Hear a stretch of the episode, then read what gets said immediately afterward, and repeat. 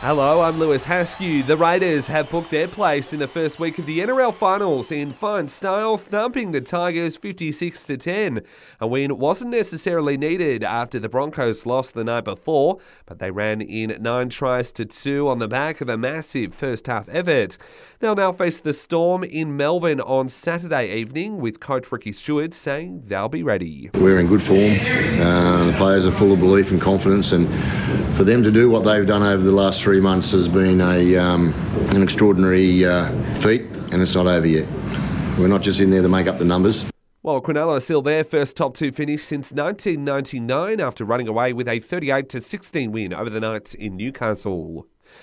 In the AFL, a testing week looms for Melbourne star Christian Petracca. He's had scans again yesterday after sustaining a hairline fracture to his fibula in the loss to Sydney. It's a little bit sore, but I mean, I can't really control it. It's obviously a hairline fracture, but yeah, we'll see how we go. The, the docs have uh, sort of allowed me to try and play this week to get up, so just got to get the swelling down.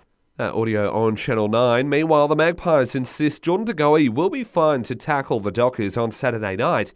That's despite a trip to scans yesterday, with the star still a little sore after a shoulder scare in the loss to Geelong. In the women's comp yesterday, it was wins to Carlton, the Magpies, Lions, St Kilda, and Gold Coast.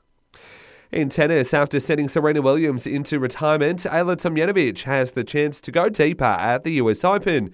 She'll take on Ludmila Samsonova for a spot in the quarterfinals. Nick Kyrgios also in action this morning, his toughest task of the tournament so far, facing Daniil Medvedev. He's also into the third round of the doubles as well with Thanasi Kokkinakis and took a dig at their opponents after the match. Obviously that one got a bit fiery. These doubles guys I think kind of forget, you know, their place on the court. Like guys like me and Thanasi playing doubles, you know, bring the crowds and essentially more money for them.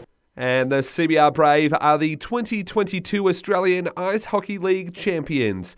They beat the Newcastle North Stars three goals to two in yesterday's grand final in Melbourne to win the Goodall Cup.